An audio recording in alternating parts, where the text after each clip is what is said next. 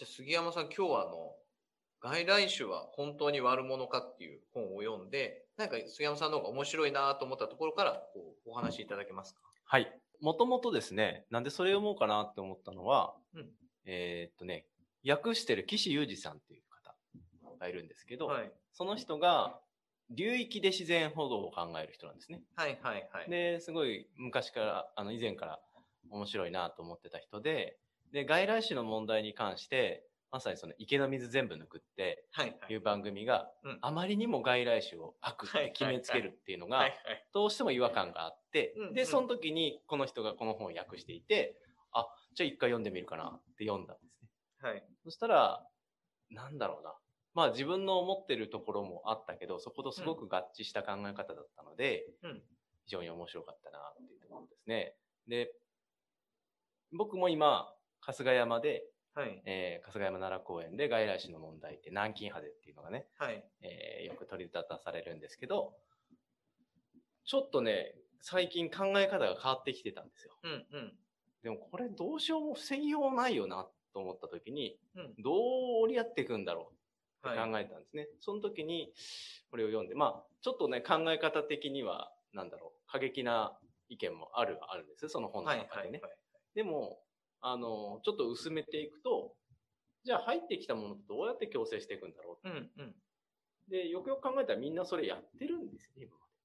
うんうんまで。あそこら辺が、あの、なんだろうな、こう原理主義的になってしまう環はい。境保全が。はい。それをちょっと気づかせてくれるっていうのは、すごい大きかったかなと思いますね。そしたらあの、今あの、杉山さんに話してもらったところで、だいぶまた面白い要素がありますけど、あの、ま、まずなんですけど、とってもこう、私もこういうとこ不勉強なんで教えていただければと、そのが外来種っていうので、まさに私あの、えっと、池の水全部抜く、まあよく見るんですよ。結構まあ面白いなと、それそうそう思ってしまってて。で、その時にまさに外来種と、えっと、反対というか、ざ外来種ではなく、そうじゃないものっていうのはな、なんて言う？在来種。在在来種か。うん。で、在来種。それは、えっと、まあ、あの、池の水全部抜くであれば、例えばどこかの、それこそ流域じゃないですけど、例えば川とか池とか、その土地地域に、まあ、もともといたよと。うんないしはそれが、あの、厳密に言ったら、彼ら、あのほ、あのテレビの番組で言うと、えっと、まず日本にいたよっていうのがあるけれど、うん日本にいたという国籍レベルではなくて、日本の中でもこの地域にいたよみたいなことが、まあ、なんか多分、少し別で分けられて話されてたと思うんですけど、まあ、ある程度対応させるとしては在来種と外来種がありますよと。うん。で、外来種について、まあ、この本だと、まあ、要は、えっと、まあ、この役者の方も、はの問題意識とさっき言ってくれてたんですけど、まあ、つまり外来種ってそもそも、あの、あの、わ悪いって言われるけど、本当に、ただ悪いだけなのっていうか、本当にそれ悪いっていう理解だけでいいのみたいなことが、まあ、問題意識としてうん。あるっていうことですよね。で、それはだから、あの、杉山さんの先ほど例を、あの、挙げて言ってくださってましたけど、まあ、外来種、なんか、まあ、駆除するっていう形があると思うんですけど、まあ、そうやろうとしてもなかなかもうそこの、まあ、植物にとってみたり、ないしは動物にとってみたりすれば、あの、なんかそれがまあ一つの生きるフィールドにもなっているので、追い出そうつにもなかなかそれはもう一つ生態系の中に入り込んでいたりもするので、まあ難しいよという現実もあると。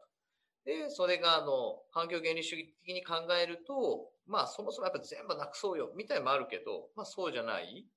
形の新しいこう考え方みたいのが必要かなと。っていうのは、あの、今みたいなことを今言ってくださってるのかなと思ったんですけど、うんえっと、まずそしたらその、杉山さんとして、えっと、改めてなんですけど、えっと、外来種が、あの、悪であるみたいな、えっと、考え方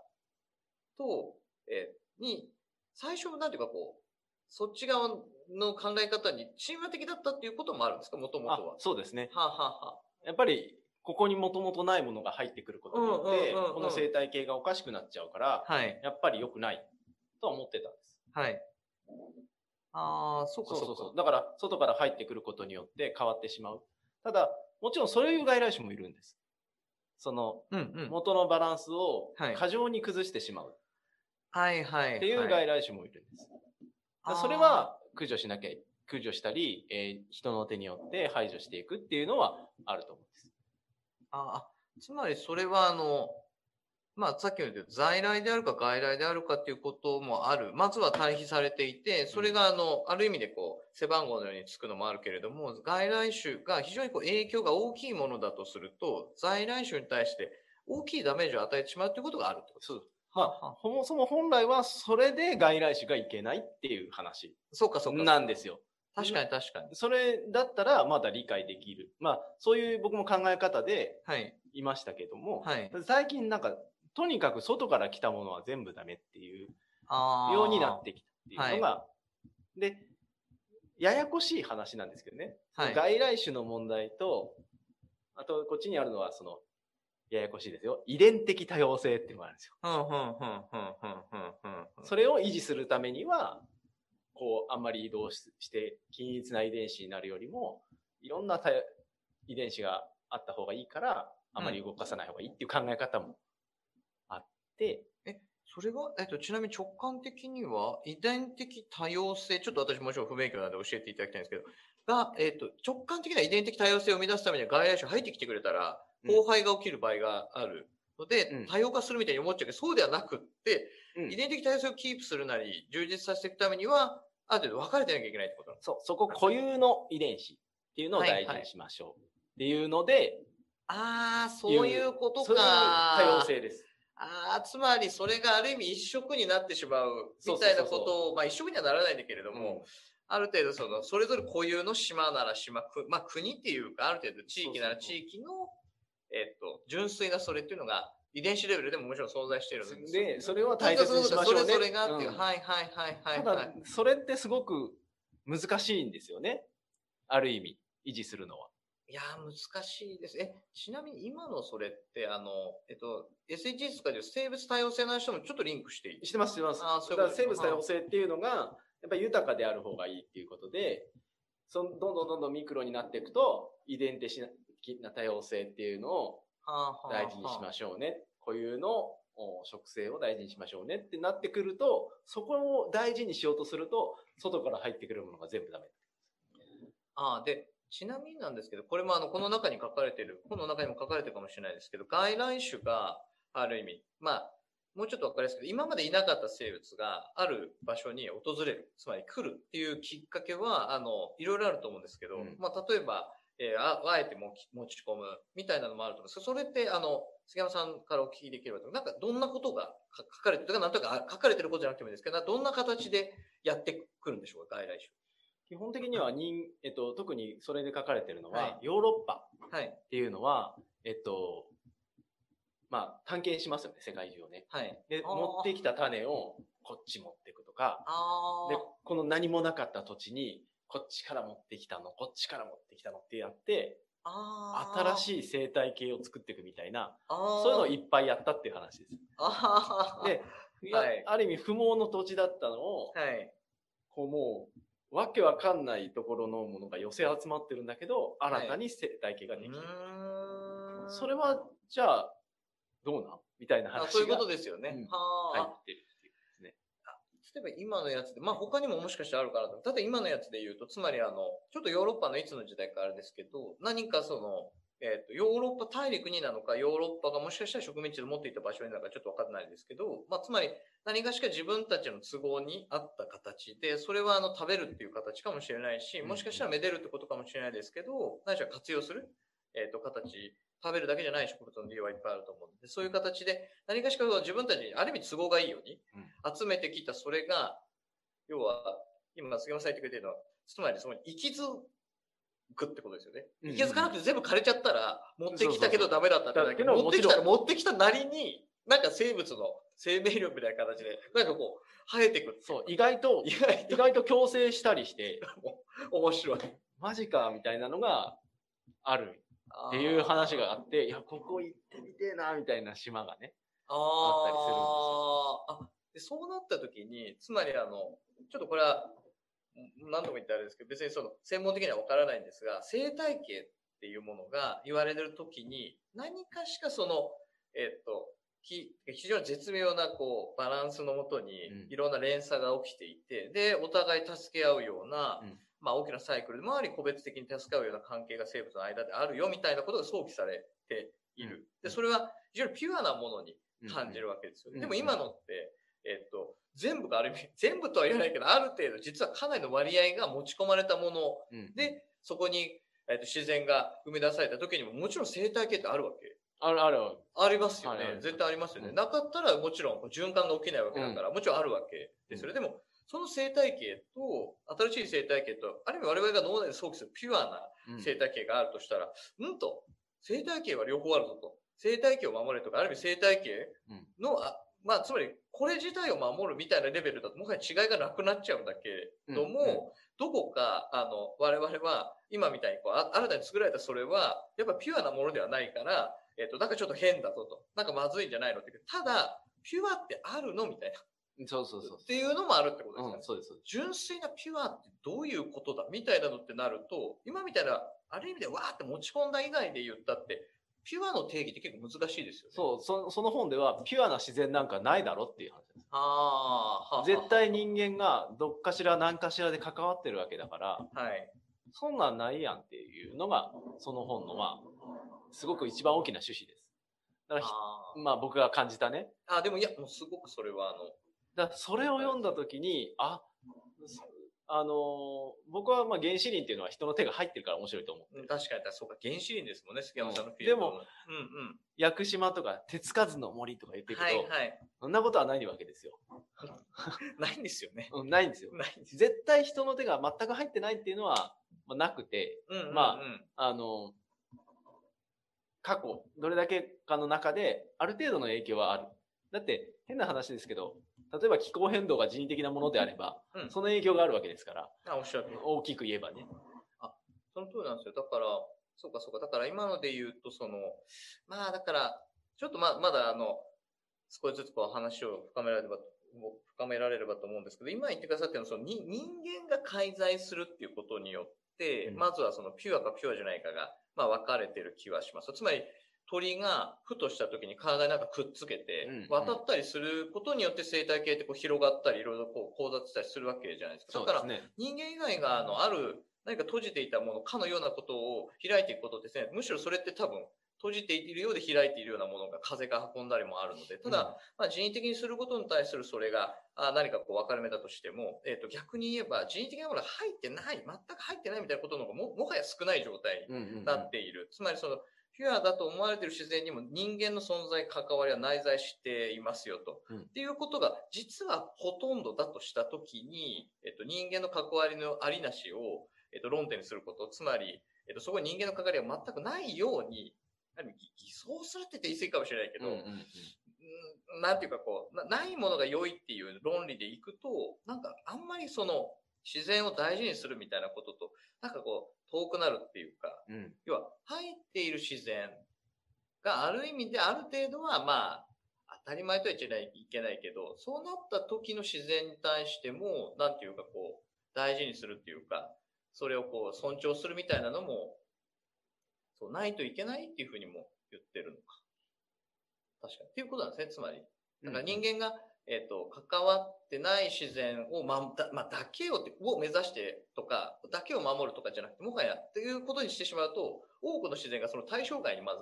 なっちゃうってことですよね。うん要はな、何かしか関わっている、まあ、気候変動の話もありますけどね。うん、でもまあ、うんそんなものはほぼないだろうっていう。いうことなんですよね。うんほぼもうそもそもない。その本で面白い、うんうん知らなかったのが、アフリカなんか、うん今でこそ、なんかこう、はいはい。豊かな、みたいなの言ってるけど、そもそもアフリカってむっちゃ人住んでたわけじゃないですか。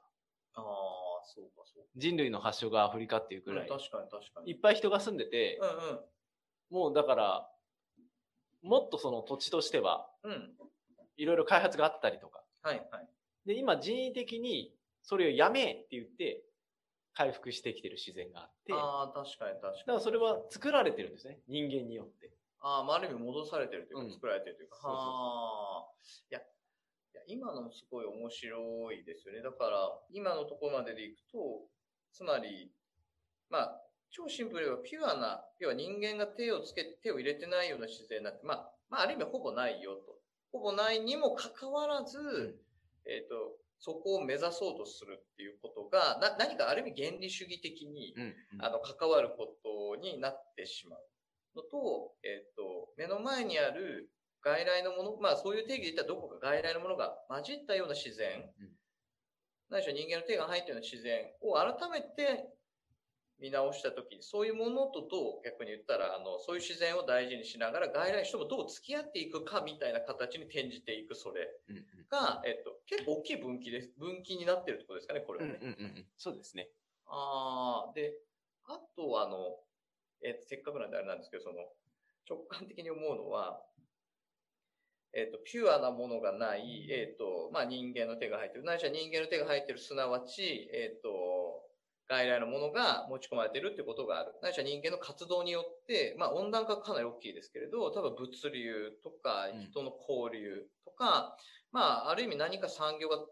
必要な時に、少しもやっぱ持ち込むみたいなことって、あの、必要性に応じてもある、必要、まあ、要は生活に不可欠だから持ち込むってこともあるような気がするんで、そういうふうにして、ある意味こう、さっき言った原理的なピュアじゃなくなっていくっていうのがあるじゃないですか。で、まあ、ここら辺まではなんかいいと思うんですけど、あえてお聞きすると、たださっきおっしゃった在来種を駆逐しちゃうような、うんうんうんあの、在来種を駆逐するような外来種っていうのが、なんかいるような気もして、そこをなんかこう、なんていうか、なくしちゃうみたいな。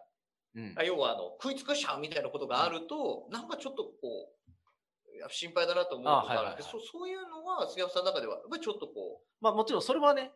う、なんかもちろん、あの、ある程度コントロールしていかなきゃいけない。特定外来種みたいに言そうそうそうそう、特定外来種って言われてるやつですよね。はいはいはい。でだから、何がポイントになるかっていうところで、はいはい、えっ、と、僕の中の整理だと、うん。えっと、生態系が壊れるっていう表現がよくあるんですね。外来種には。はいはいはいだから生態系が壊れるわけではなくて、はい。うん。バランスが一時期著しく悪くなるっていうことですね。あその、あの、バランスを戻してあげるために、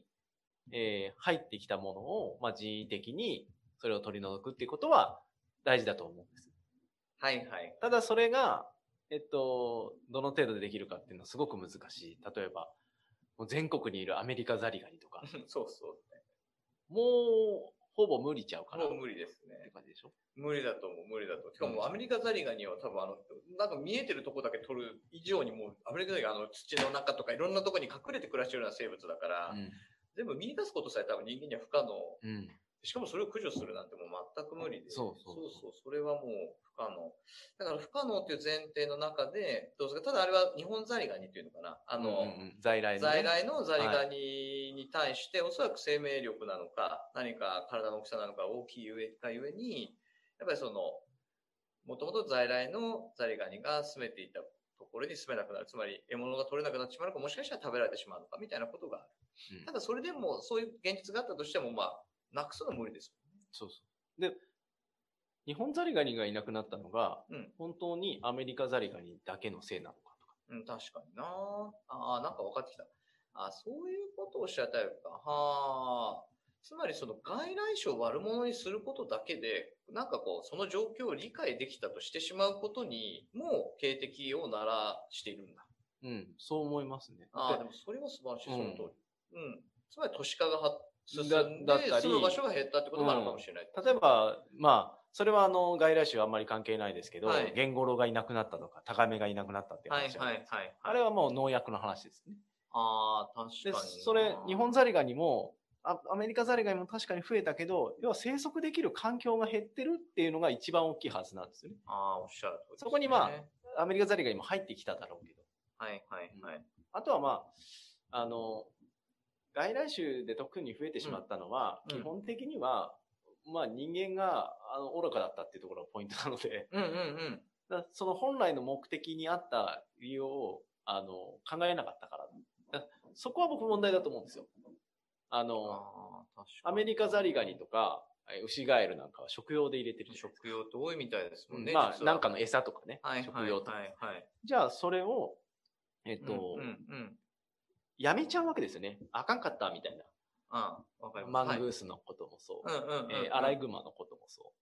う。とりあえず、あれ、ラスカル可愛いから飼ったみたけど、ちょっと凶暴だったから逃がしとくみたいな。はいはいはい。つまり、当初の目的で食用で、あの、入れたものが、あの、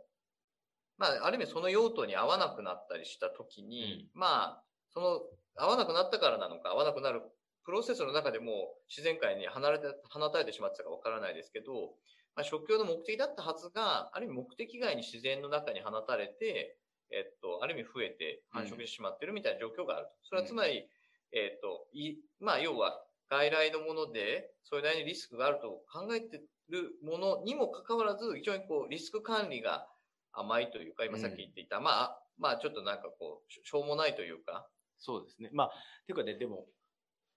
まあ、そこのリスクに関しては多分想像してなかったんでしょうね。うんうん、そうか、そうか。っていうのと、これ、まあ、パッと今、パッと思ったんですけど、うんうん、結局、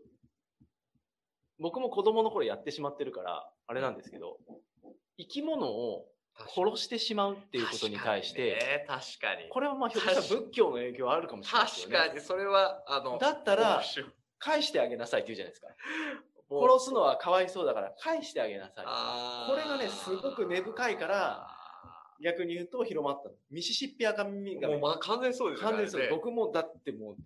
捨てましたもん。でかくなりすぎたんです 今言いますけど。でかくなりすぎちゃった。いやいやいや、なんかもう死んだかなと思って。あなんかあれ、冬眠、よく飼い方知らないまま買うんですよそうそう、冬になると、なんか麺とか白くなって、なんかこれなんかよくわかんねえなっつって、もう死んだかなと思って、あポイってしちゃうんですよ。でも、実は死んでなかったりとか、多分あててでもそれは、あ、でも今のも、あの、でも、今の話は、いい、いい話ってあれだけど、つまりあの、外来種だけど、外来種だから、まあある意味駆除するってなるわけですよね。うん駆除するつまり殺すことですよね。で、それって自分がやらなかったら保健所にとかっていうことになるかもしれない。いずれにしても殺すっていうことがまあ見えていて、ただ確かに僕らの感覚なのか、それは欧ヨーロッパとかアメリカとかわからないけど、我々としては確かに殺すのはきついですね。うん。あれ、あの亀ちゃんが。そうそう。だからある意味、そこの教育がやっぱりなかったんですよね。僕らの頃に今はその、そのすごくそれをペットを飼う時のルールとして、そうですね。あの、昆虫であっても。でまあ、特に最近本当に輸入の生き物がいっぱい入ってきてるようになってるのであの、最近そ富に思うんですけど。うんうん。その死ぬまで飼いなさいね。それが生き物を飼うことっていう教育が多分足りなかったんですよね。ああ、それも、そっかそっか。今のすごく面白い。つまりあの、途中で諦めるっていう部分と、途中で諦めるなら殺すみたいな、ないしは処分するみたいなのがあったときに、まずは諦めないで、そうそうそう最後まで飼うよっていう、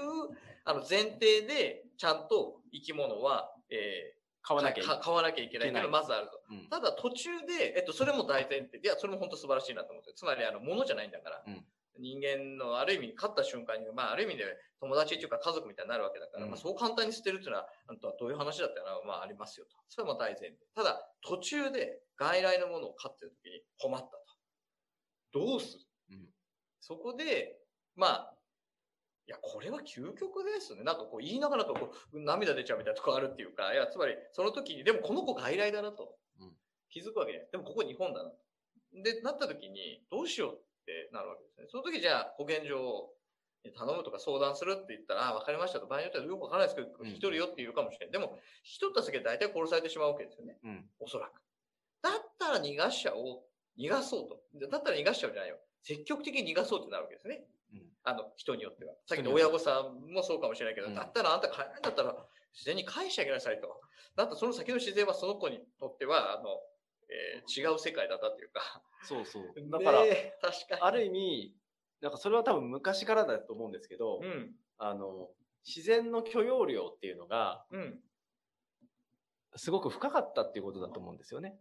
捕まえたものを逃がすのに放つっていうのは、あの、それは厳しいことだけど、かもしれないけれども、でも、そんなに。に影響はないだろう。どうせ生きていけないだろあ、かも、それもあるかも。う。っていう中で話してたはずなんですよ。もうちょっと言うと、非常によりシンプルに言うと、多分自分のち家の近くで取れた生き物を飼ってたんでしょうね。もうちょっとシンプルに言えば。ああもうちょっとシンプルに言えば。はいはいだから、例えばうちの親の話から聞くと、鳥餅、鳥餅ってのは鳥取ったりするじゃないですか。はいはいはい。あの、いや、森の中で鳥取るとか言うじゃないですか。鳥取って飼ったりみたいなあったと思う。昔はねそうそう、昔、はいはい昔、昔。昔はそういうのあったんだろうなって。でもそれってその地域にある程度いるそうそうそう生。き物だから、いいんですまあ返すっていうのもあるだろうな。そこで取ったやつだからそこに返す。だあ、そうそうそう。そこで取ったクワガタだからそこに埋めて返あ、す。そうそうそう。っていうのはまだいい。そう、スズムシをそこで取ったら、そう何かコオロギを取って家で増えすぎたんだったら、まあ、そこにだったらまあ。例えばその辺に返すならあるよ。うんただ、で、出自が、外のものが、あの、杉山さんに増えてきた時に、えっと、いや、これ究極だなと思って、なんか、すごくこう、まあ、なんていうのかな、こう、まあ、倫理的ってあれかもしれないけど、あの、問われるなと思ったのは、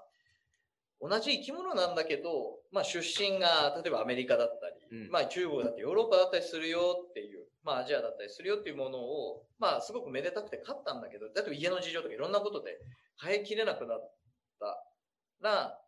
でもやっぱ同じ生き物ですもんね。そうあの感覚としてはそう。命としては同じなんだけど、そこで判断できるのか、ないしはそこでの判断があり得るぞと思って、そもそも買うかどうかを決める。うんみたいな話。そうですね。ああよっぽどだから外国、犬猫はね、もう結構覚悟あると思うんですけどそうじゃない生き物って結構気軽に飼っちゃうんですね。うーん魚とかね。確かにな。だから、でも今のお話とっても、いや、なんていうか、まず、まあ、いくつか論点あるとして、1個目の論点として、今のお話が聞けたのはすごく大事だな。つまり、あの、まあ、ちょっとわからない。生態系があって、もう地球レベルとか宇宙レベルになったら生態系の話は人間が考えてるよっぽど強いだろうなと。うんもう地球レベルの生態系なんて、ちょっとか、どっかのあのバランスが崩れても全体では絶対取り戻してくるだろうなって、やっぱ、絶対ってだけど、まあ思っていて、まあ温暖化の話はちょっとまた別かもしれないですけど、影響が大きくなりすぎたのかもしれないですけど、ただ、えっと、そういう、ある意味に、まあ人間が、えー生態系を守るときに、まあ在来か外来かを分けながら、えっと、遺伝子の多様性、遺伝的多様性みたいなことを鑑みてすると、やっぱり外来のものが解き放たれて、ある意味生態系が世の中では壊れるっていうような状況になることは避けたいと。ただそれを実現しようとすると、えー大事に、えー購入して飼っていた外来の生物が飼い切れなくなった時にどうしても処分するみたいなことに向き合わざるを得ないことになっている。でこの生物を大事にするっていう大きい目標があったはずなのに、この子がいるところがそもそもいる場所はないっていうことによって命を奪わなきゃいけないっていう、まあ苦しさがある。でも多分菅さんずっと言ってくれてるのは、ただそういうことだっていうことを学んでおくうんいう、ある意味こう、生き物について教育っていうか、僕らの学びがあるし、まあ、逆に言えば、生き物も、これは言いたくないけれど、なんていうか、犬猫のレベルだと確かに違うかもしれないけど、やっぱり、うーん、どこかで大きなも何か別の理由のために処分するってことが、あの、まあ、池の水を抜くでも外来種はおそらく処分されてるだろうと思うので、うんうん。向こう側にはやっぱりこう、生き死にの話が常にこう、漂ってるよっていうのはなんかありそうか